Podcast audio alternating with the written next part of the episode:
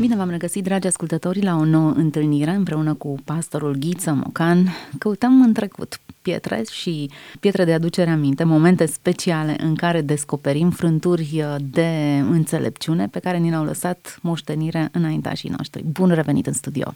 Bine v-am regăsit, mă bucur de întâlnire.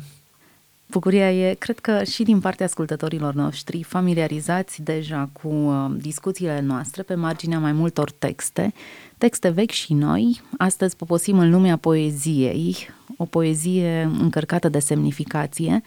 Uh, pentru iubitorii de poezie, cred că va fi o întâlnire dragă, poate chiar o descoperire a unui autor mai puțin uh, mediatizat, dar Cel puțin destul de cunoscut. Da. Exact.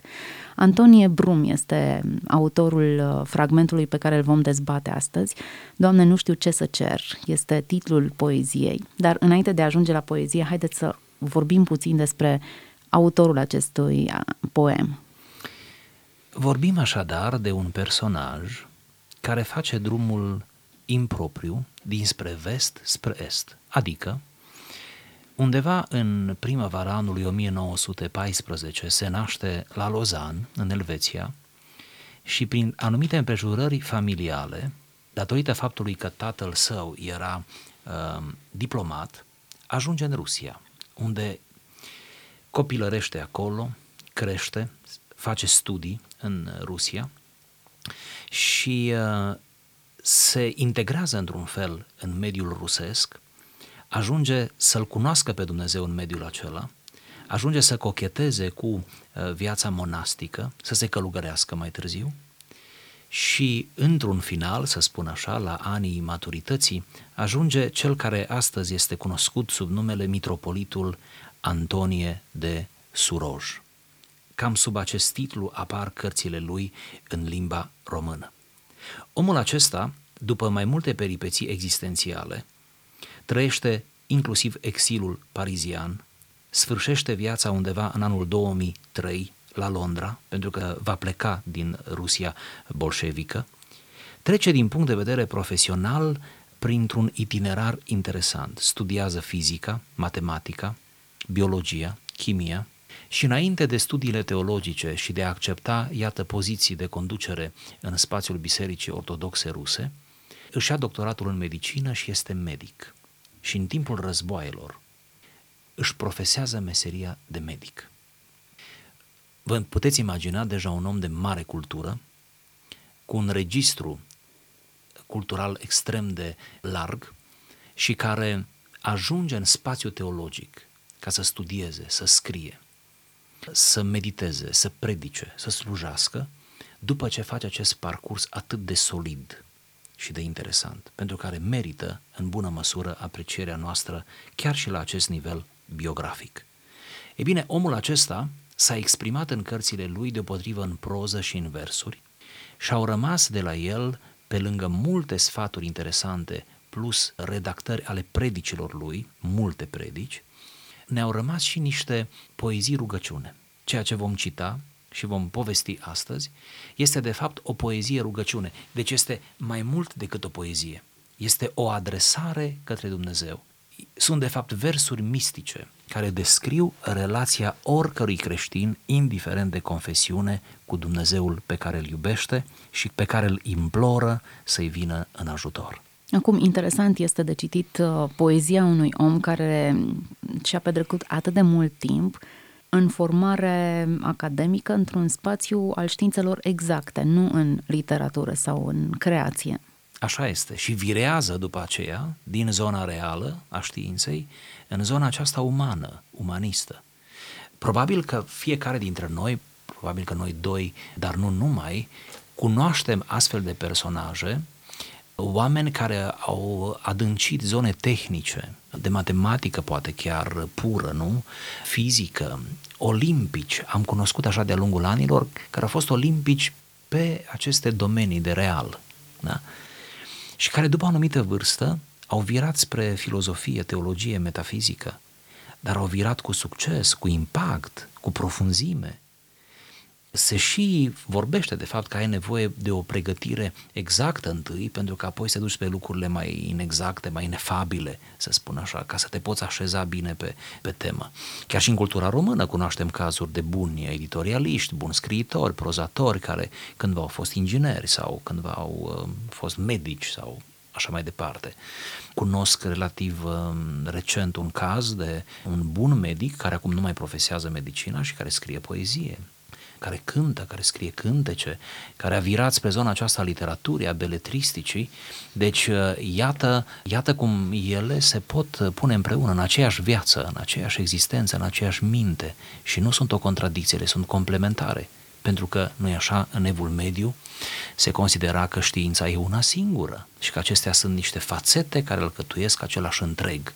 Nu există o dihotomie. Oricum, noi acum, la început de secol 21, dacă tot vorbim de asta, am revenit la această interdisciplinaritate și mult se promovează în toate domeniile să punem lucrurile cumva împreună, să lăsăm în mod holistic știința să-și spună cuvântul, dar în știință înțelegând și partea aceasta umanistă, care până la urmă tot știință este. Nu oricine reușește să facă acest exercițiu, dar și eu cunosc un pastor foarte preocupat de poezie, de fragmente vechi, de filozofie, de ce nu?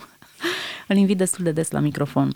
Haideți să ne oprim acum asupra acestui paragraf. Cred că am stârnit destul de mult curiozitatea ascultătorilor noștri și cred că îl așteaptă. Doamne, nu știu ce să cer de la tine. Tu singur știi ce-mi trebuie. Tu mă iubești mai mult decât mă pot iubi eu. Dăm să văd nevoile mele care sunt ascunse de mine. Nu îndrăznesc a cere nici cruce, nici mângâiere. Numai să stau în fața ta. Inima mea îți este deschisă pun toată nădejdea mea spre tine. Tu vezi nevoile mele pe care eu nu le știu, vezi și fă cu mine după mila ta. Zdrobește-mă și mă vindecă. Mă cuceresc și tac înaintea voii tale celei sfinte, prin judecățile tale cele nepătrunse de mine. Mă duc pe mine spre jerfăție. N-am dorință afară de a împlini voia ta. Învață-mă să mă rog, însuși te roagă întru mine. Amin. Amin. Nici nu pot să spun altceva finalul acestei poezii decât amin. Frumoasă rugăciune, dincolo de ritmul unei poezii, e profunzimea unei așteptări și a unei nevoi exprimate incredibil de frumos. Rugăciune făcută nu de un erudit doar, nu de un sensibil doar, ci de un trăitor cu Dumnezeu. Sunt interesată de vârsta la care a scris această poezie. Acum n-aș putea spune când a scris-o. Oricum era maturitatea, Oricum, pentru că uh, deja era, era în partea finală a vieții, pentru că eu am cules-o dintr-o carte care a publicat-o relativ târziu. De ce vârsta mă interesa? Există o vârstă la care scrii poezii triumfaliste, poezii în care urci culmi, în mod special în perioada adolescenței și cred că mulți dintre ascultători se în identifică. În care te simți pe Everestul lumii. Uh-huh în care simți că ai cucerit sau că poți cuceri lumea. Chiar ai cucerit, chiar dacă încă n-ai pășit dincolo de, de acest prag. Și să nu-i judecăm. Să nu judecăm. E normalitate. E normal. Pentru că atunci când scrii doar rup din tine, nu? Mai ales când scrii poezie. Poeți trădători să se trădeze pe sine. Mai rar găsești, da? Cred și eu la fel că lucrurile trebuie să se coacă.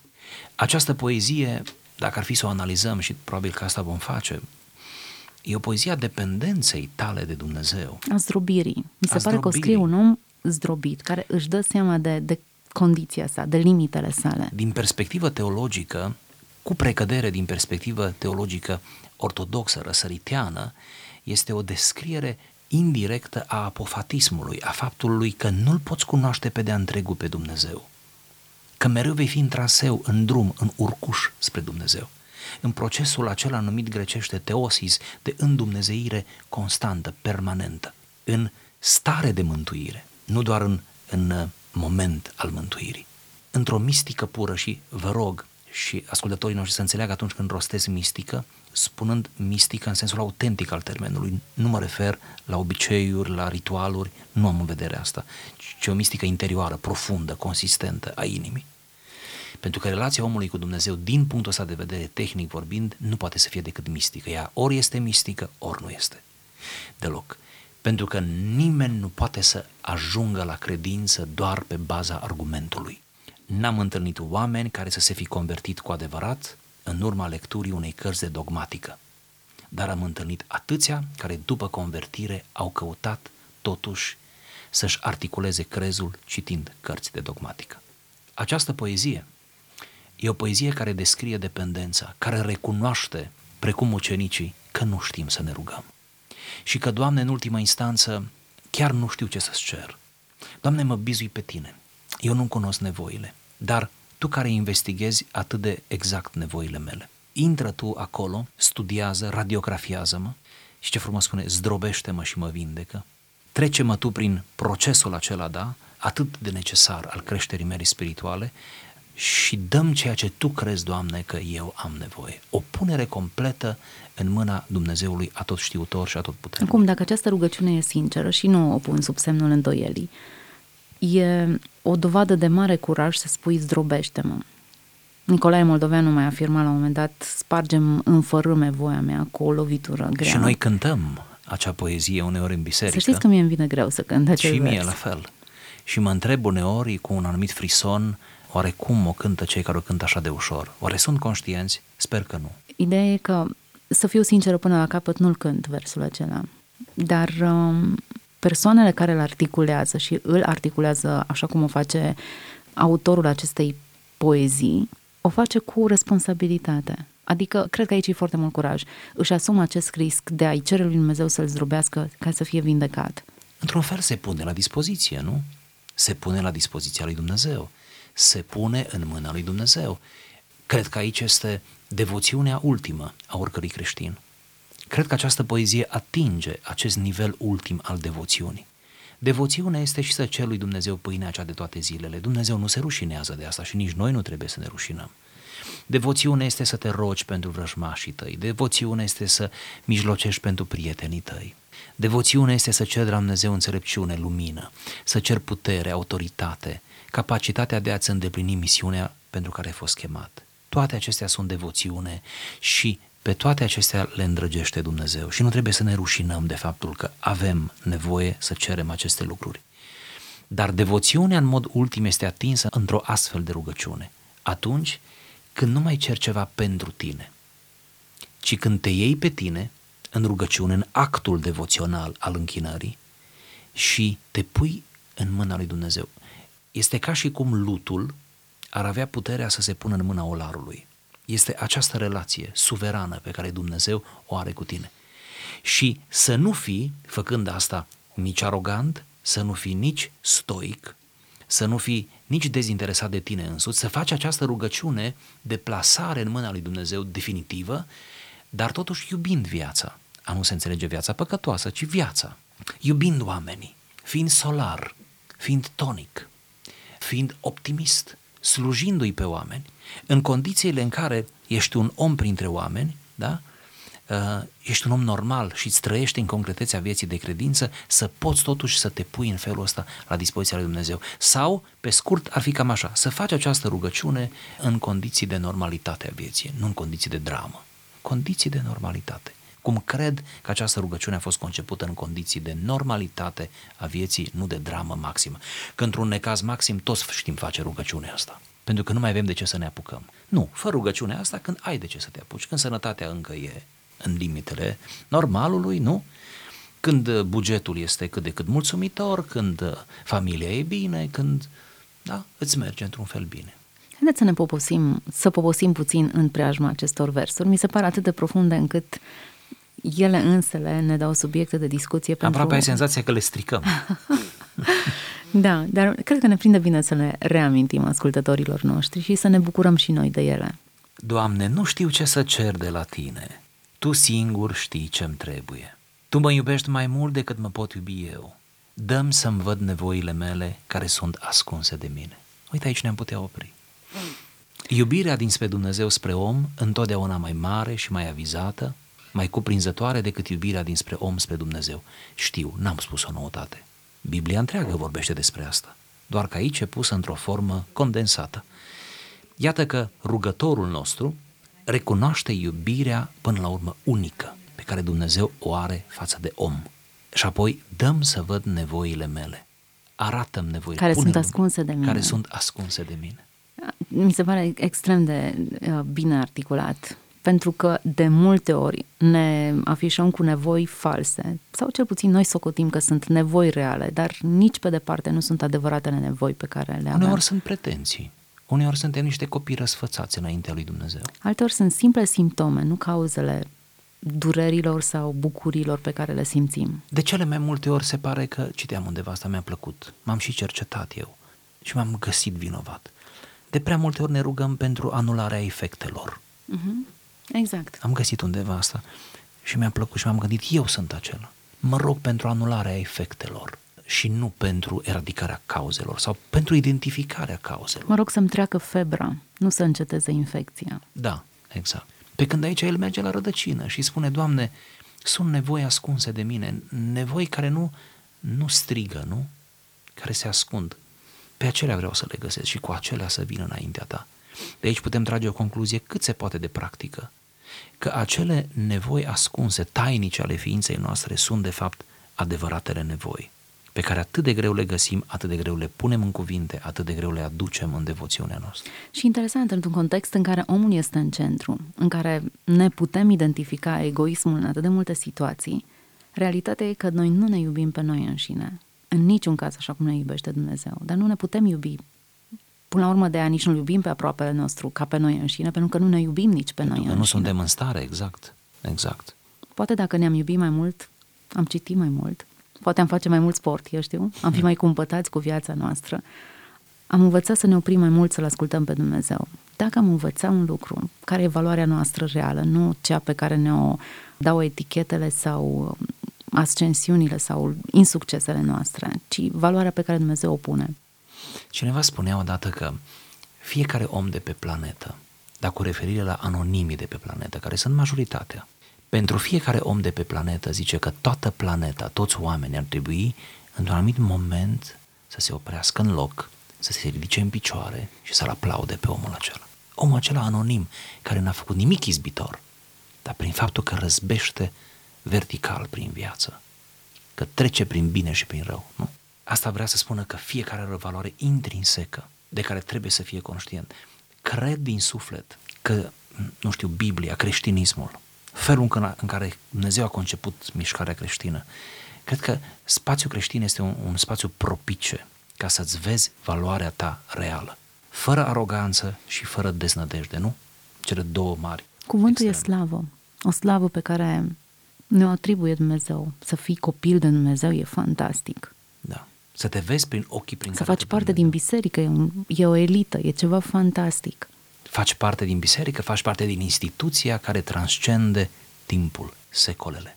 Nu? Și atunci cred că am fi așa de ușor uh, eliberați de povara etichetelor pe care ni le punem. Om de succes, un ratat. Etichete pe care noi ni le așezăm în dreptul realizărilor sau a lipsei de realizări pe care Sunt o avem. atât de convenționale, nu? De relative aceste Insuficiente, etichete. am putea Da. spune. Insuficiente. Ele, de fapt, nu spun absolut nimic despre valoarea noastră. Mă gândesc că nu trebuie blestem mai mare decât să trăiești doar în baza etichetelor, oricare ar fi ele, sau să te reprezinți doar cu posesiunile tale, oricâte ai avea. Mă gândesc că nu trebuie mai mare blestem al minții și al existenței decât să te reprezinți cu titlurile, doar cu titlurile, doar cu mașina ta, cu casa ta, cu eu știu, cu averea ta, cu businessul tău. Mă tem că, mă tem că nu trebuie mai mare nenorocire. Până la urmă, urmă, există o anumită egalitate în fața lui Dumnezeu când ne înfățișăm în fața tronului de judecată. Un moment în care etichetele nu vor conta absolut deloc. Ai fost președinte, rege, ai fost cerșetor, e absolut gratuit acest lucru. Nimeni nu merge în cer cu carte de vizită. aș zice. Bună remarcă. da. Mi se pare un lucru interesant. Dacă e ceva care e restaurat în Hristos, e identitatea noastră. Ne te naști din nou atunci când, când te naști din nou. Ai o nouă identitate. Lucru de care mi se pare că suntem cel mai puțin conștienți. Purtăm povara unei identități omenești care, de succes sau de faliment, ne o asumăm ca pe o haină veșnică. În realitate suntem altcineva. Exact. Înnoiți prin Hristos și înnoindu-ne după chipul Lui în fiecare zi. Nu îndrăznesc să cer nici cruce, nici mângâiere, spune Antonie. Numai să stau în fața ta. Foarte frumos. Nici suferință, nici consolare pentru situația în care sunt. Cineva spunea atunci când îi cer mângâiere lui Dumnezeu, îi cer, de fapt, să te simți mai bine. nu neapărat că e greșită rugăciunea aceasta, dar mi s-a părut uh, afirmație destul de profundă. De ce nu e cerul lui Dumnezeu să te transforme suferința respectivă mai degrabă decât consolare? E greu să ceri uh, doar transformare și nu consolare, dar um, în situația aceasta mi se pare că autorul poeziei pune accentul pe ceea ce e cel mai valoros. Să stau în fața ta. Pune accentul pe relație, pe această însoțire cu Dumnezeu, pe această proximitate a Divinului, să fii în preajma Divinului. Până la urmă, dacă ar fi să reducem la esență toată relația noastră posibilă cu Dumnezeu, deci prin credință, relația noastră cu Dumnezeu, ea este în termenii unei prezențe. Îți trebuie credință pentru asta, bun. Dar odată ce accezi acolo și El îți promite, din perspectiva lui Dumnezeu lucrurile sunt foarte simple. El este Emanuel, Dumnezeu este cu noi. Eu voi fi cu voi și poți să culegi texte numai din Noul Testament, dacă ești din Vechiul Testament, deja ai din abundență texte, nu? Referiri la prezența promisă a lui Dumnezeu pentru copilul său. Deci, din perspectiva lui Dumnezeu, lucrurile sunt reglementate maxim. Nu se poate mai explicit. Din perspectiva noastră însă, aici apar dificultățile, pentru că mereu există o gravitație care ne va trage în, în jos, spre natura noastră căzută, spre îndoială, spre zbucium, spre agonie, spre părerile celorlalți. Mereu va fi, vor fi condiții mai puțin prielnice, nu întotdeauna foarte prielnice pentru crez, pentru a, a sta în prezența lui. Mereu vom fi uh, stingeriți, perturbați în asta înaintea lui Dumnezeu. Și mă bucur că ați punctat asta, pentru că numai atât îmi doresc, zice autorul, să stau în fața ta, am putea să ne întrebăm pe bună dreptate cât de mult ne mai dorim asta cu adevărat. Sau poate ne dorim, hai să fim optimiști, poate ne dorim, cred că ne dorim. Cât de mult mai reușim asta? Noi nu mai reușim să ne deconectăm, nu vedeți că din punct de vedere virtual, și nu numai virtual, spun virtual că aici lucrurile sunt mai vizibile, în realitatea virtuală, nu vedeți că toate, toată tehnologia, tot spiritul lumii în care trăim ne vrea neapărat conectați, să fim tot timpul conectați. Conectați cu lumea virtuală, conectați unii cu alții, măcar de am fi, dar nu suntem. Ne oferă această iluzie a coinoniei, un tip de părtășie nescrisă în Biblie, dacă ar fi să o analizăm așa, nu? Care nu te satisface, nu te mulțumește. Nu spun că este funciar rău, nu spun că este ceva păcătos. Spun doar că te secătuiește, te fragmentează. Cât de greu ne luăm un timp mai lung de lectură a Bibliei și nu numai a Bibliei, a rugăciunii și nu numai a rugăciunii, a unor întâlniri neformale între noi, adică în care nu ne întâlnim ca să facem ceva, să stăm sub spectrul acela al, al proiectului, ci ne întâlnim pur și simplu de drag. Când ne-am întâlnit cu cei apropiați, cu care împărtășim valori și cunoaștere, numai de dragul întâlnirii. Când, când ne-am sunat unii pe alții de dragul de a ne auzi. Toate aceste întrebări retorice care le pun și care lovesc întâi în mine. Eu sunt corigentă aproape la toate aceste întrebări. Iată, de unde le știu eu. Pentru că și eu sunt în aceeași situație, de asta știu întrebările. Nu e bună cu noi. Acum veți zice, oricum discutăm de un autor ortodox, vezi zice, încet, încet ajungem la concluzia că bune ar fi niște mănăstiri. Că nu ne-ar strica. Și dacă ne duce numai câte, câte o zi, câte o, câte o zi să ne ducem, câte o săptămână să ne ducem, să ne deconectăm de tot, să ne rupem. Nu vedeți că noi nu ne mai putem conecta cu Dumnezeu în sensul adevărat al cuvântului, nu din cauza că Dumnezeu s-a mutat departe de noi, El e tot acolo, este imuabil, ci din cauza că noi nu mai putem să ne deconectăm de celelalte. Până la urmă, relația cu Dumnezeu este o relație de tip conjugal, spiritualmente vorbind. Cum este în, în căsnicie? Va lăsa omul pe tatăl sau și pe mamă sa? În patristică cel puțin, nu puțin părinții ai bisericii, s-au jucat, puneți vă rog între ghilimele asta, în mod ilustru, metaforic, alegoric, cu această idee. Și spunând că așa cum omul lasă tata și mama când se însoară și fata lasă tata și mama când se mărită, când apucă creștinul pe calea lui Dumnezeu, dacă e sincer și serios, lasă toate în urmă, se detașează pe mama și pe tata acestei lumi și se agață în mod irreversibil de Dumnezeu, se ține strâns, lipit cu amândouă mâinile de Dumnezeu. Și când nu poate, spunea Ioan Scăraru într-o rugăciune, Doamne, ține-mă de urechi ca să nu cad. de urechi, nu de mâini. Până acolo am mers.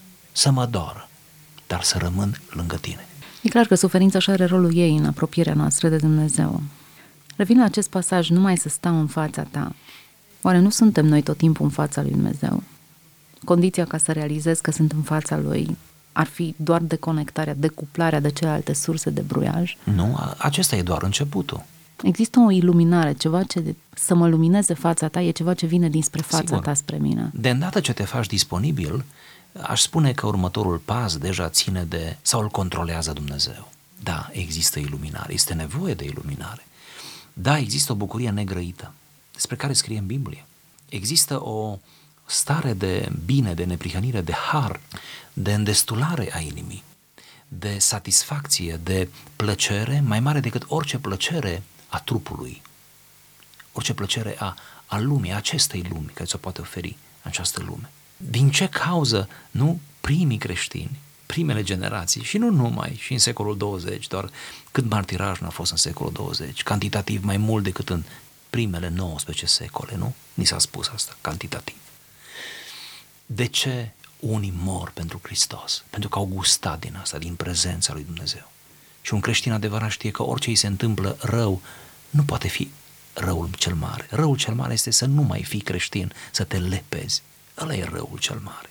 Dar omul știe, nu creștinul știe, nu? Că gustând din prezența lui Dumnezeu, gustați și vedeți ce bun este Domnul. În fond, ceea ce facem noi doi aici, sper să fim înțelegi bine, este să pledăm pentru o asemenea stare care nu, nu-ți poate fi descrisă și dacă ți-ar fi descrisă, cum și poezia asta o descrie, nu ți-ar fi de ajuns. Trebuie tu să treci pe acolo, tu să o trăiești, tu să stai în fața lui Dumnezeu. Suntem la finalul emisiunii. Și poezia nu s-a terminat. Așa este și încă sunt multe paragrafe interesante de dezbătut. Avem două variante, să o scurtăm așa foarte brutal acum sau să o continuăm în emisiunea următoare. Recomand a doua variantă. Atunci așa să fie. Data viitoare să ne auzim cu această a doua parte a emisiunii într-o încercare de a ne ruga pe versuri și a descoperi dincolo de cuvinte sensul lor care ne face să ne gândim, să ne evaluăm, să ne citim pe noi înșine și să ne prezentăm înaintea lui Dumnezeu alți oameni. Am uh, vorbit pe marginea unei poezii de Antonie Brum. Doamne, nu știu ce să cer este titlul acestei poezii. Poate până data viitoare o parcurgeți singur și veți, uh, veți avea de comentat pe marginea ei. Dar până atunci, împreună cu pastorul Ghiță Mocan, vă dorim toate cele bune.